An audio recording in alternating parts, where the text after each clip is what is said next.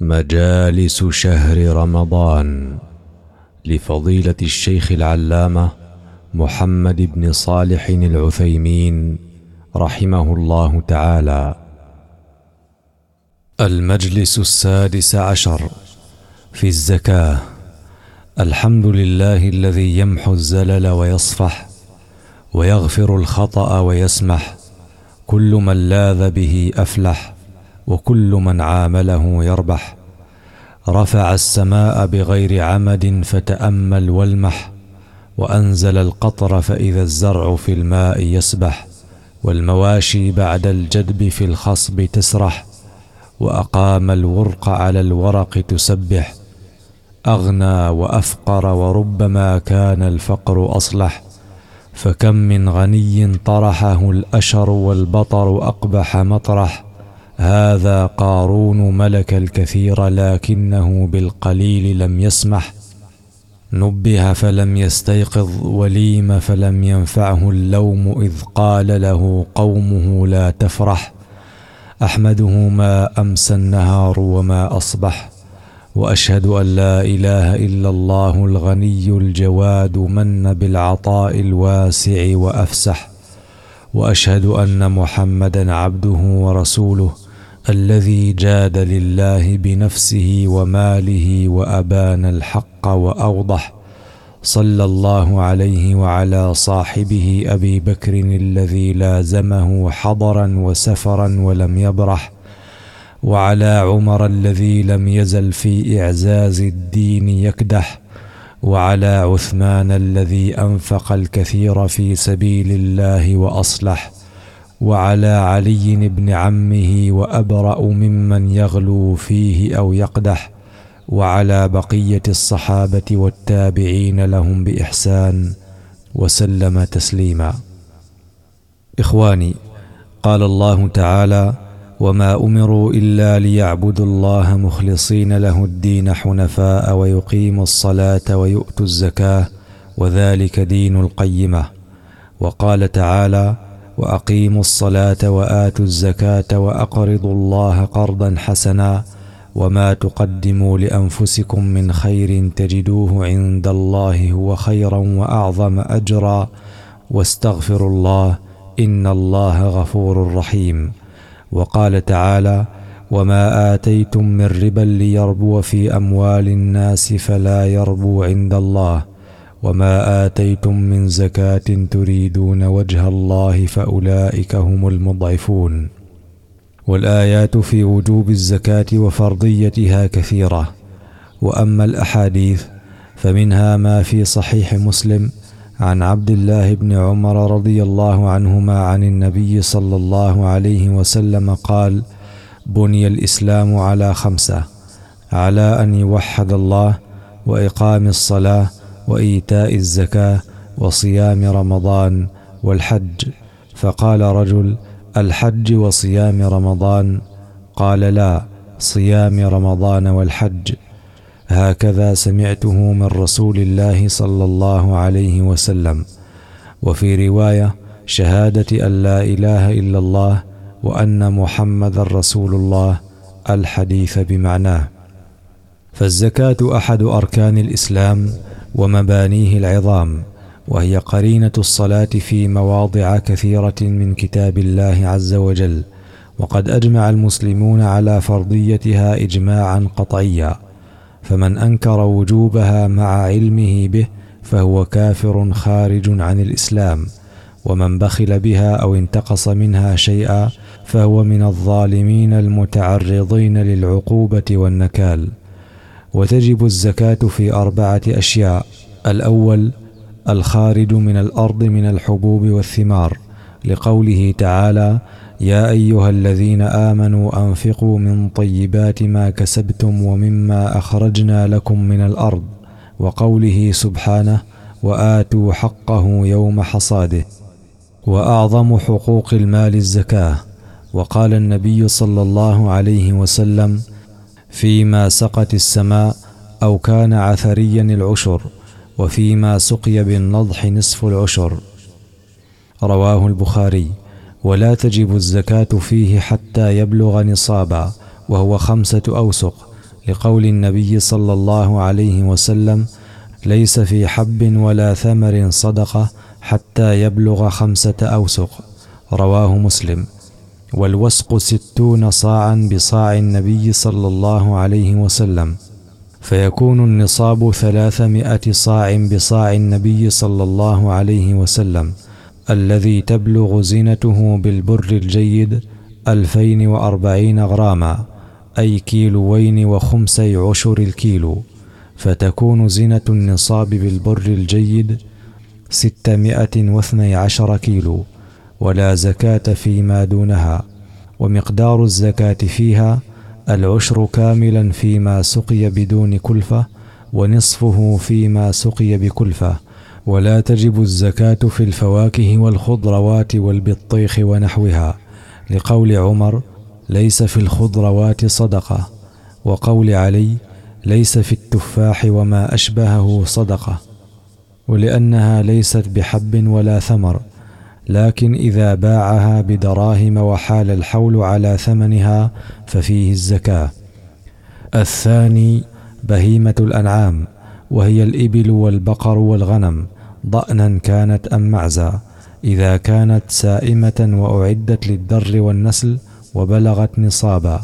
وأقل النصاب في الإبل خمس وفي البقر ثلاثون وفي الغنم أربعون والسائمة هي التي ترعى الكلأ النابت بدون بذر آدمي كل السنة أو أكثرها فإن لم تكن سائمة فلا زكاة فيها إلا أن تكون للتجارة وإن أعدت للتكسب بالبيع والشراء والمناقلة فيها فهي عروض تجارة تزكى زكاة تجارة سواء كانت سائمة أو معلقة. إذا بلغت نصاب التجارة بنفسها أو بضمها إلى تجارته.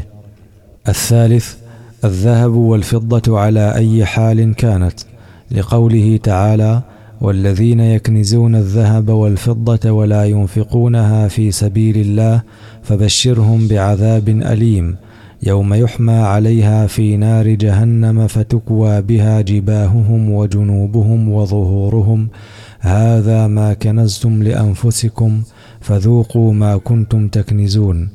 والمراد بكنزها عدم إنفاقها في سبيل الله وأعظم الإنفاق في سبيل الله إنفاقها في الزكاة. وفي صحيح مسلم عن أبي هريرة رضي الله عنه أن النبي صلى الله عليه وسلم قال ما من صاحب ذهب ولا فضة لا يؤدي منها حقها إلا إذا كان يوم القيامة صفحت له صفائح من نار فأحمي عليها في نار جهنم فيكوى بها جنبه وجبينه وظهره كلما بردت أعيدت له في يوم كان مقداره خمسين ألف سنة حتى يقضى بين العباد والمراد بحقها زكاتها كما تفسره الرواية الثانية ما من صاحب كنز لا يؤدي زكاته. الحديث وتجب الزكاة في الذهب والفضة سواء كانت نقودا أو تبرا أو حليا يلبس أو يعار أو غير ذلك لعموم الأدلة الدالة على وجوب الزكاة فيهما بدون تفصيل. فعن عبد الله بن عمرو بن العاص رضي الله عنهما أن امرأة أتت النبي صلى الله عليه وسلم ومعها ابنة لها وفي يد ابنتها مسكتان غليظتان من ذهب أي سواران غليظان. فقال لها النبي صلى الله عليه وسلم أتعطين زكاة هذا؟ قالت لا. قال أيسرك أن يسورك الله بهما يوم القيامة سوارين من نار؟ قال فخلعتهما فألقتهما إلى النبي صلى الله عليه وسلم وقالت هما لله ورسوله. رواه أحمد وأبو داود والنسائي والترمذي. قال في بلوغ المرام وإسناده قوي. وعن عائشة رضي الله عنها قالت دخل علي رسول الله صلى الله عليه وسلم فرأى في يدي فتخات من ورق تعني من فضة فقال النبي صلى الله عليه وسلم ما هذا؟ فقلت صنعتهن أتزين لك يا رسول الله؟ قال أتؤدين زكاتهن؟ قالت لا أو ما شاء الله. قال هو حسبك من النار. أخرجه أبو داود والبيهقي والحاكم وصححه وقال على شرط الشيخين. وقال ابن حجر في التلخيص على شرط الصحيح. وقال ابن دقيق على شرط مسلم. ولا تجب الزكاة في الذهب حتى يبلغ نصابا وهو عشرون دينارا لأن النبي صلى الله عليه وسلم قال في الذهب ليس عليك شيء حتى يكون لك عشرون دينارا رواه أبو داود. والمراد الدينار الإسلامي الذي يبلغ وزنه مثقالا وزنة المثقال أربعة غرامات وربع. فيكون نصاب الذهب خمسة وثمانين غراما يعادل أحد عشر جنيها سعوديا وثلاثة أسباع جنيه. حاشية ذكر لنا بعض الصاغة أن الغرامات الأربعة والربع خمسة وثمانون غراما وأن الجنيه السعودي ثمانية غرامات وعليه فيكون النصاب عشرة جنيهات وخمسة أثمان جنيه. انتهت الحاشية. ولا تجب الزكاة في الفضة حتى تبلغ نصابا وهو خمس أواق لقول النبي صلى الله عليه وسلم ليس فيما دون خمس أواق صدقة متفق عليه. والأوقية أربعون درهما إسلاميا فيكون النصاب مئتي درهم إسلامي. والدرهم سبعة أعشار مثقال فيبلغ مئة وأربعين مثقالا. وهي خمسمائة وخمسة وتسعون غراما تعادل ستة وخمسين ريالا عربيا من الفضة ومقدار الزكاة في الذهب والفضة ربع العشر فقط. وتجب الزكاة في الأوراق النقدية لأنها بدل عن الفضة فتقوم مقامها فإذا بلغت نصاب الفضة وجبت فيها الزكاة وتجب الزكاة في الذهب والفضة والأوراق النقدية سواء كانت حاضرة عنده أم في ذمم الناس. وعلى هذا فتجب الزكاة في الدين الثابت سواء كان قرضا أم ثمن مبيع أم أجرة أم غير ذلك. إذا كان على مليء باذل فيزكيه مع ماله كل سنة أو يؤخر زكاته حتى يقبضه ثم يزكيه لكل ما مضى من السنين. فإن كان على معسر أو مماطل يصعب استخراجه منه فلا زكاة فيه حتى يقبضه فيزكيه سنة واحدة سنة قبضه ولا زكاة عليه فيما قبلها من السنين. ولا تجب الزكاة فيما سوى الذهب والفضة من المعادن وإن كان أغلى منهما إلا أن يكون للتجارة فيزكى زكاة تجارة. الرابع مما تجب فيه الزكاة عروض التجارة وهي كل ما أعده للتكسب والتجارة من عقار وحيوان وطعام وشراب وسيارات وغيرها من جميع أصناف المال فيقومها كل سنة بما تساوي عند رأس الحول ويخرج ربع عشر قيمتها سواء كانت قيمتها بقدر ثمنها الذي اشتراها به أم أقل أم أكثر. ويجب على أهل البقالات والآلات وقطع الغيارات وغيرها أن يحصوها إحصاء دقيقا شاملا للصغير والكبير ويخرجوا زكاتها. فإن شق عليهم ذلك احتاطوا وأخرجوا ما يكون به براءة ذممهم. ولا زكاة فيما أعده الإنسان لحاجته من طعام وشراب وفرش ومسكن وحيوانات وسيارة ولباس سوى حلي الذهب والفضة لقول النبي صلى الله عليه وسلم ليس على المسلم في عبده ولا فرسه صدقة متفق عليه.